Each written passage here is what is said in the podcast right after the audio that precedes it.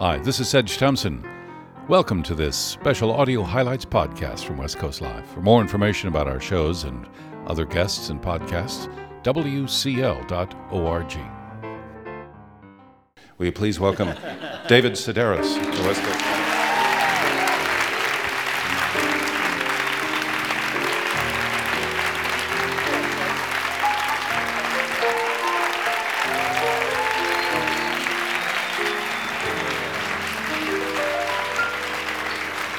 Great to see you looking uh, resplendent in a tie. You always have the most interesting collection of ties you, that you choose from to wear. Well, I never get to dress up, so when I go on a book tour, I try my best. But I think it's not the tie you're thinking about, it's my tan. I was uh, signing books the other day, and I met this woman, and I said, Did you just get back from vacation? You look great. And she said, No, it's spray on. So I went to one of those places and you stand in a room and you push a button and it's like these jet streams bow to you. And like a car wash. Yeah it's like a car wash. And then you come out and you look the same way you did when you walked in but then over the course of the day you tan. You slowly darken. So does this change the pigment? Does it dye the skin? What what happens well your hands and feet turn orange so you're supposed to cover them with uh, like a goop but i didn't quite do it. And so i enough so the backs of my the bottoms of my palms were orange, but now it's starting to wear off. It just lasts for a few days, but it's it's fun.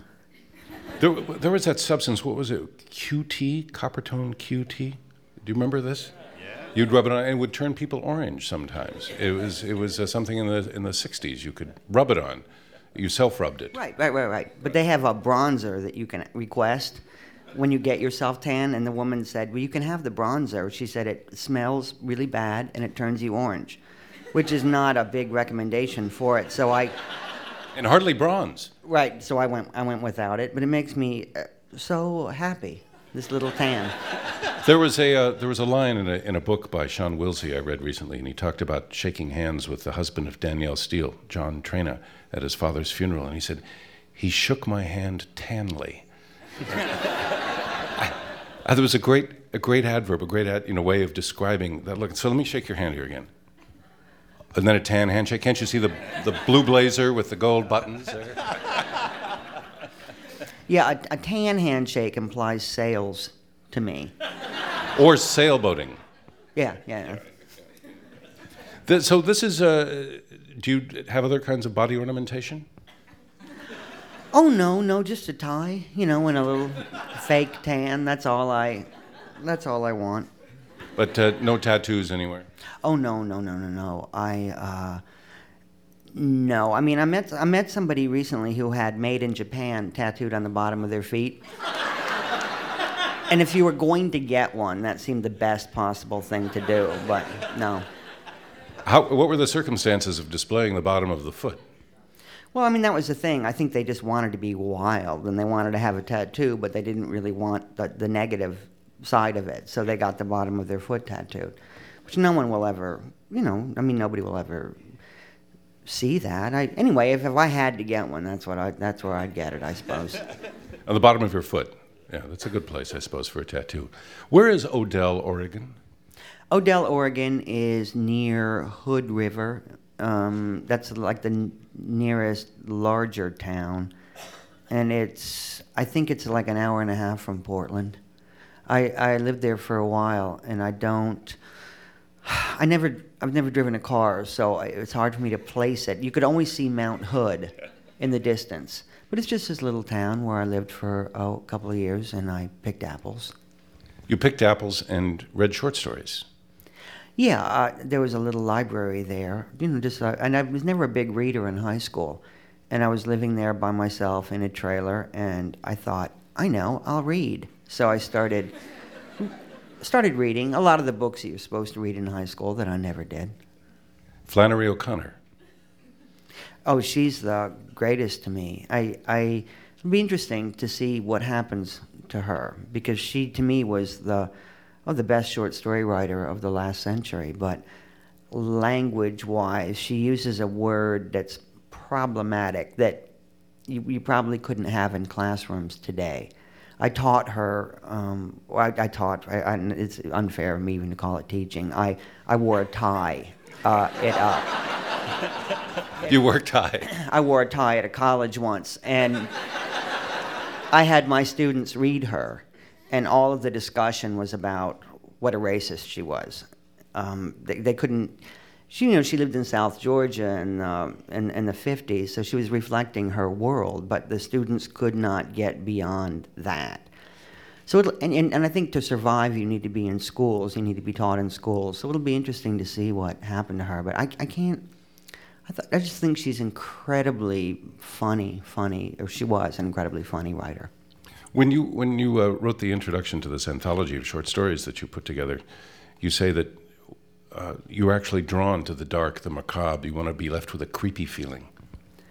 Well, I, when sometimes people will say to me, "Oh, that was so depressing," and that's the highest recommendation that anybody can can give something. I, I think. I. Uh, I mean, the the anthology was just to to to raise money for this literacy program, but they asked me to edit an anthology of humor, but I don't really.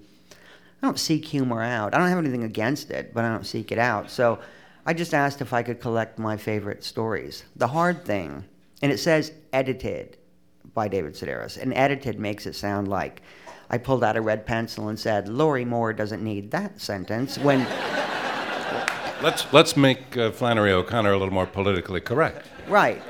All I did was put them in order and write an introduction, but that was hard because I'm awful at explaining why I like what I like. I sound like a stoned teenager when I, I say it's really great, you know, and it's, it's and it's good, and uh, yeah, it's great, and it's funny, and yeah. I mean, I read other people, and they're very thoughtful. You know, whenever I read something in like I don't know the New York Review of Books or and someone writes this incredibly thoughtful analysis of somebody, I'm not smart.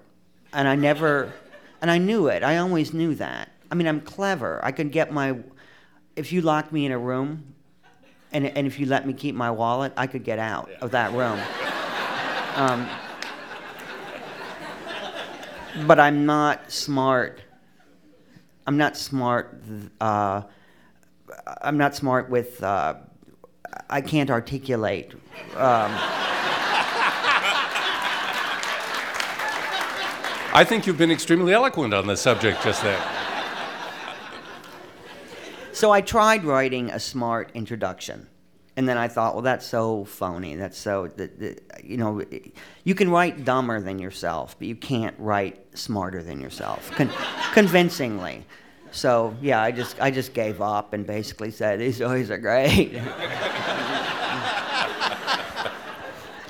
This is a, this uh, trailer that you were in, in in Oregon was it was it one that you think it still exists that other people are in nowadays?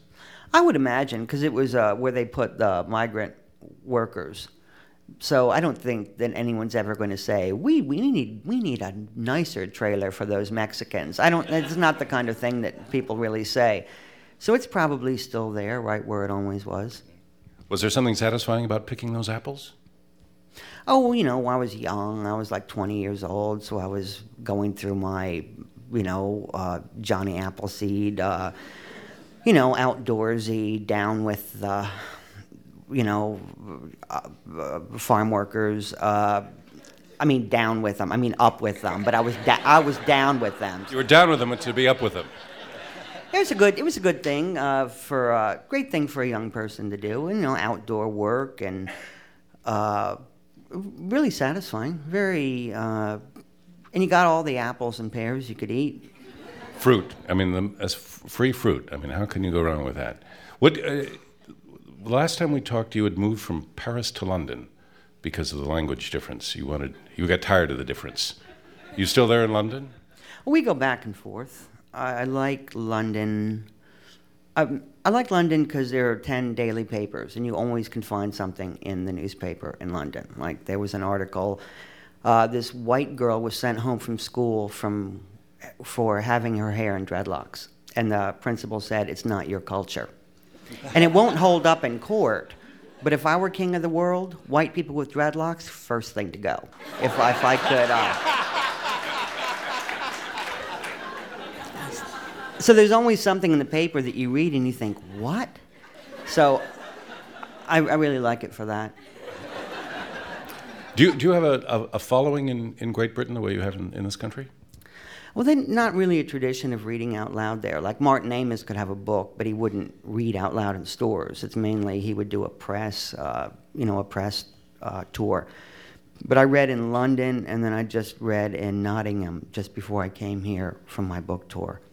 And so there were, I don't know, like 75 people, which, you know, it's, it's hard starting over, but it, it was, well, I mean, going to another country and starting over from scratch. I do some stuff on the radio there, but you know, it's it's basically just starting all over again, which I think is good. It, it makes you really appreciate it. Then when you come here and you, uh, you know, so then I really appreciate it when I go to a bookstore and there's lots of people there. There's 750 there. Right, right. I mean, I never not appreciated it, but it makes you appreciate it even more if you have, you know, one tenth of, of, of that number. But it's nice because you, you know, you sign books and you ask people what they do, and so it's nice doing that in another country. Like I go to Germany a lot.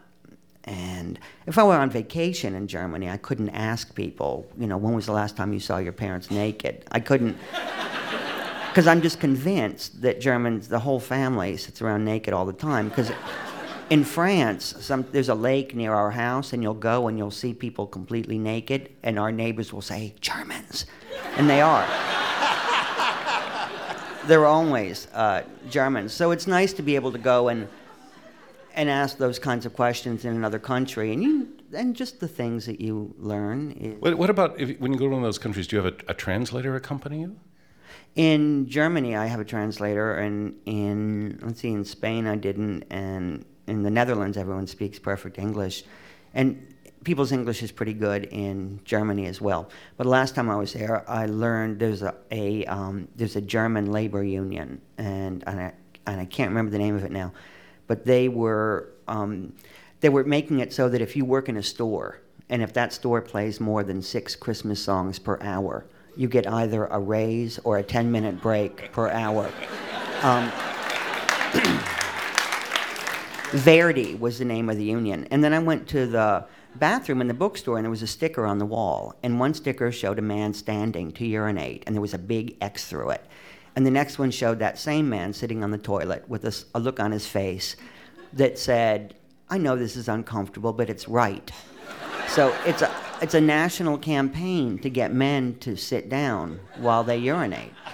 And, and there are these devices that you can buy that you attach to your toilet seat, and they will tell, they, they, they sense somehow movement, and they'll say in the voice of like Gerhard Schroeder that fines will be imposed if you do not sit down. I, I think it's a losing battle, but I, I can see why the French didn't want to have a European Union with it. exactly. I mean, if you if you think about the French approach toward the pissoir, which is you know that right out in the street for people to see, uh, you know, Well, I think that's what people hear. When you watch the news here, I left France a day after the election. And then I came to the United States, and especially certain news networks, you know, they like to portray, oh, no, that's the only word the French know, right? Is no, no, no. There were a lot of things in that Constitution, like uh, it, it didn't say that men and women would be paid equally for work. And that, that's important to the French. I mean, there are all kinds of things that there were, there were, people had lots of reasons for but but here it was just portrayed as like, oh, no one can get along with those people. but you get along fine with them.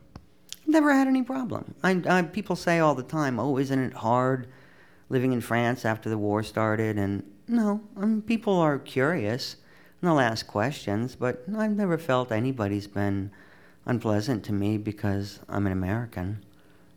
I just had a thought flash to my. You know, I, I thought, which war? Wait a minute. After which war started? I, no, I noticed that more in England than in France. that uh, a consciousness that you're an American. Yeah, or you know, people maybe a little bit quicker to, to judge you because you're an American. I notice, or maybe it's just that I can understand it easier. You know, I can. Is there much tanning in Britain nowadays?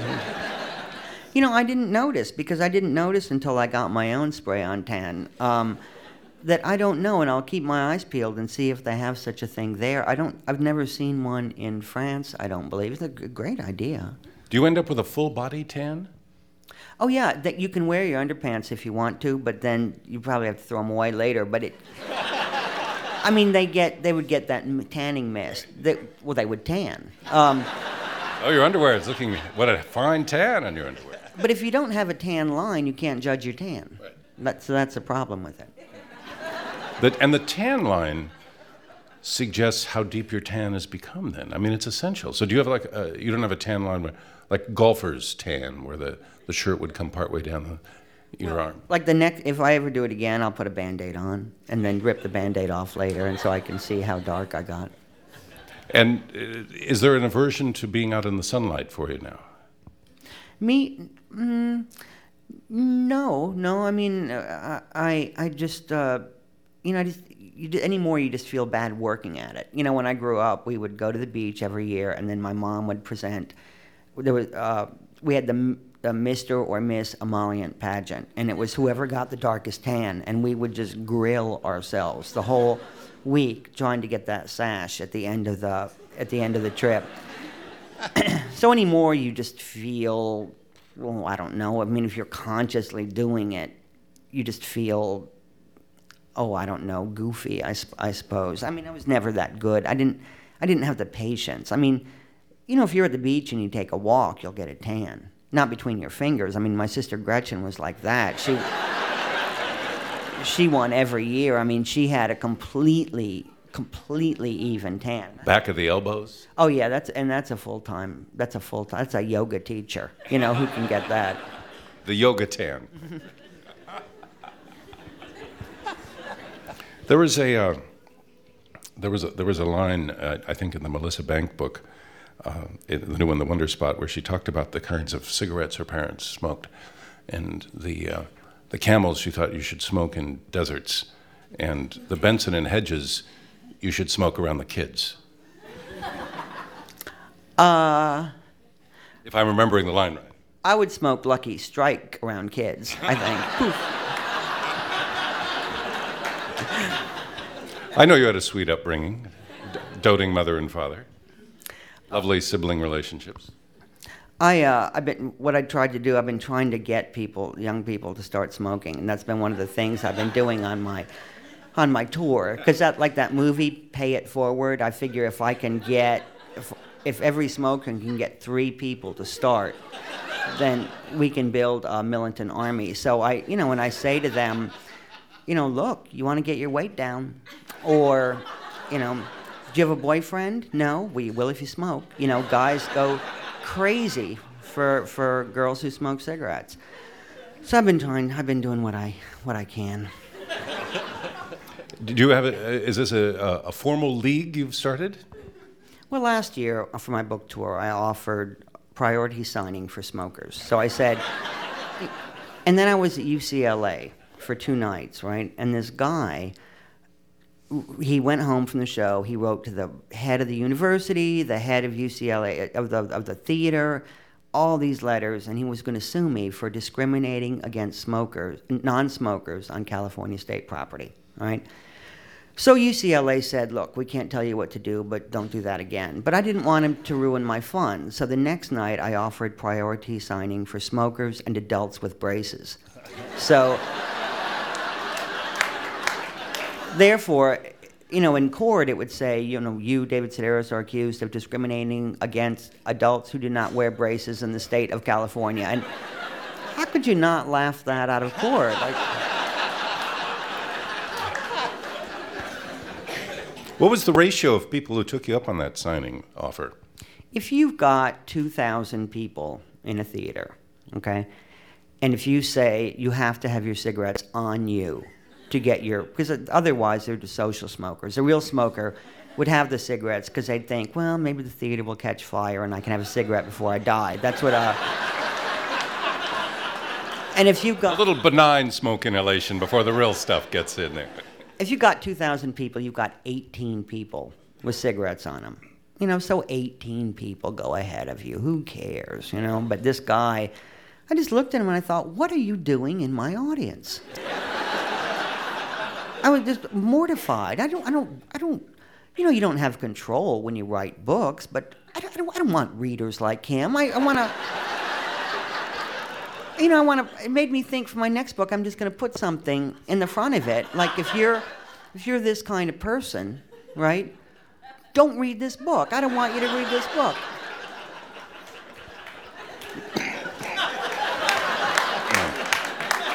Have, have you ever had problems bumming a cigarette anywhere in the world?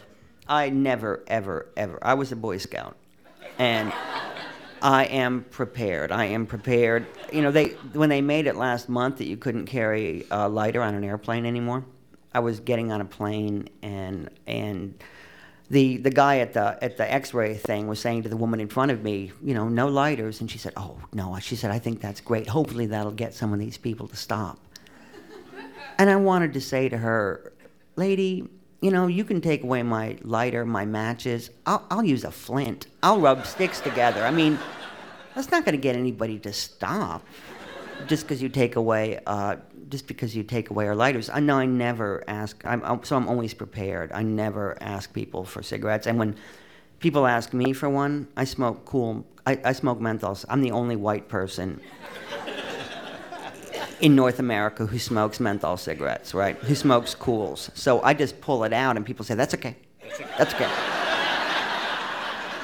It's it's kind of it's kind of like uh, you know a little uh, no bumming. You've got a little circle with a slash through it when you pull that pack out in a way. Well, because it Radiates them. like in New York, it's like eight fifty a, a pack for cigarettes now. So, and you can't smoke inside, and now you can't really smoke outside because people will ask you for a cigarette, right?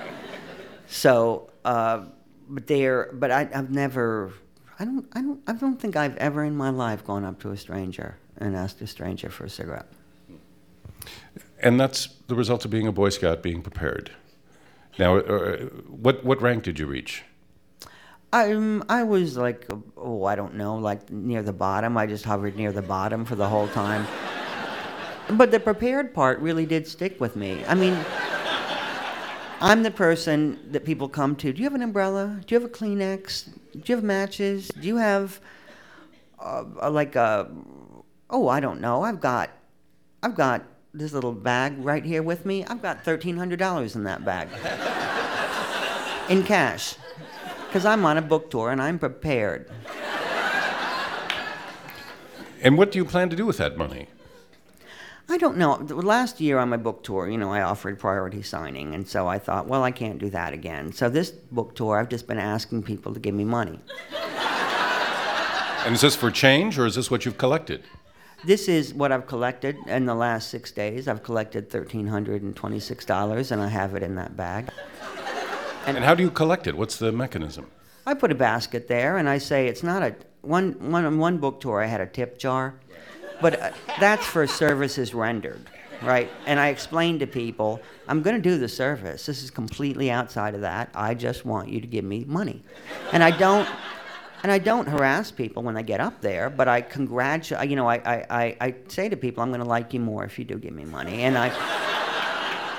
And like if you came up and you got some books signed and you gave me five dollars, I'd make a big deal out of it, and the people behind you would think, "Oh, I want a big deal made out of made of me too." But then, um, like someone said last night, they said, uh, "Well, you're getting royalties off the books," and I said, "It is not your place to decide how much money I need. It's not." That is for me to say how much money, how much money I need. I had a kid, I was in Louisville, Kentucky, and I got to the bookstore at five, okay, for the seven o'clock reading, and there were people there. And I, I finished signing books at 2.15 in the morning, right? So at around 11, this 10-year-old boy comes, and he drove with his family from Indiana, from a farm. He gave me the last dollar and 10 cents of his allowance money, which he had earned through backbreaking labor. But I gave him the 10 cents back. I, I couldn't... I couldn't. That's kind of like tithing, isn't it? I, could, I couldn't take all of it, but it's, it's a lot of. In Los Angeles the other day, this guy gave me $100. And I said, I said, look, I don't, I don't really need it. And he said, I want you to have it.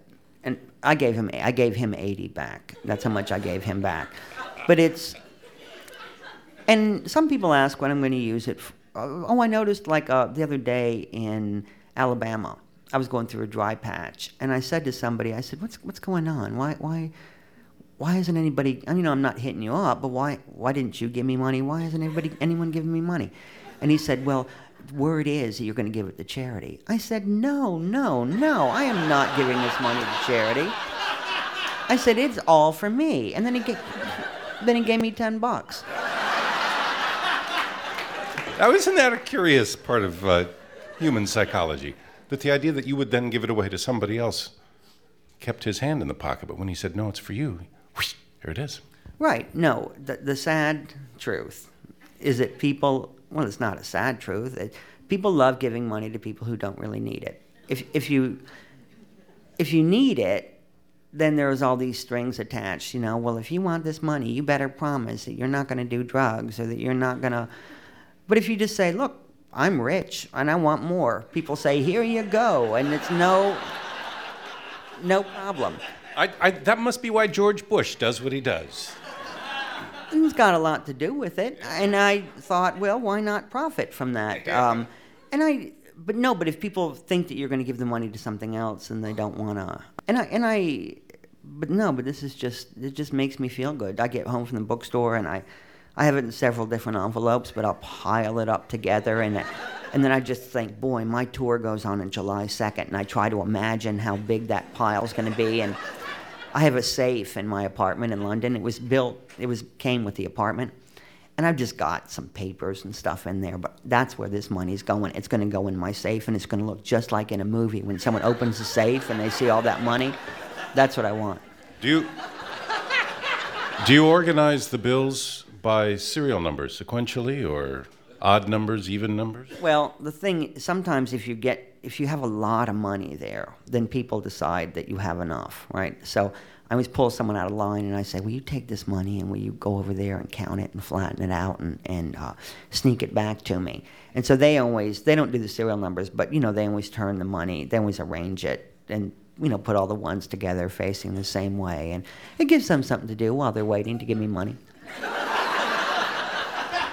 But when you go through the pile of money, do you reorder it in any way, other than the envelopes? Uh, no, I just I, I haven't gone I haven't gotten to. I mean, maybe if I'm on a really long flight, and I'm the flight attendant's best friend, because you know all these guys get on the plane and they, everyone knows you get on a plane with exact. Everyone knows you don't pay for a beer on a plane with a twenty. Everybody knows that, but these guys do it. And then they think the flight attendant's going to say, "Oh, I didn't get any change. Go ahead, it's free." And I say, "Excuse me, miss." Excuse me. Um, and I learned a fascinating thing the other day. Five flight attendants came to get books signed, and we were talking, and they said that if it's a really horrible flight, at the end of it, they take pleasure in going down the aisle with a garbage bag and they say, You're trash, you're trash, you're trash.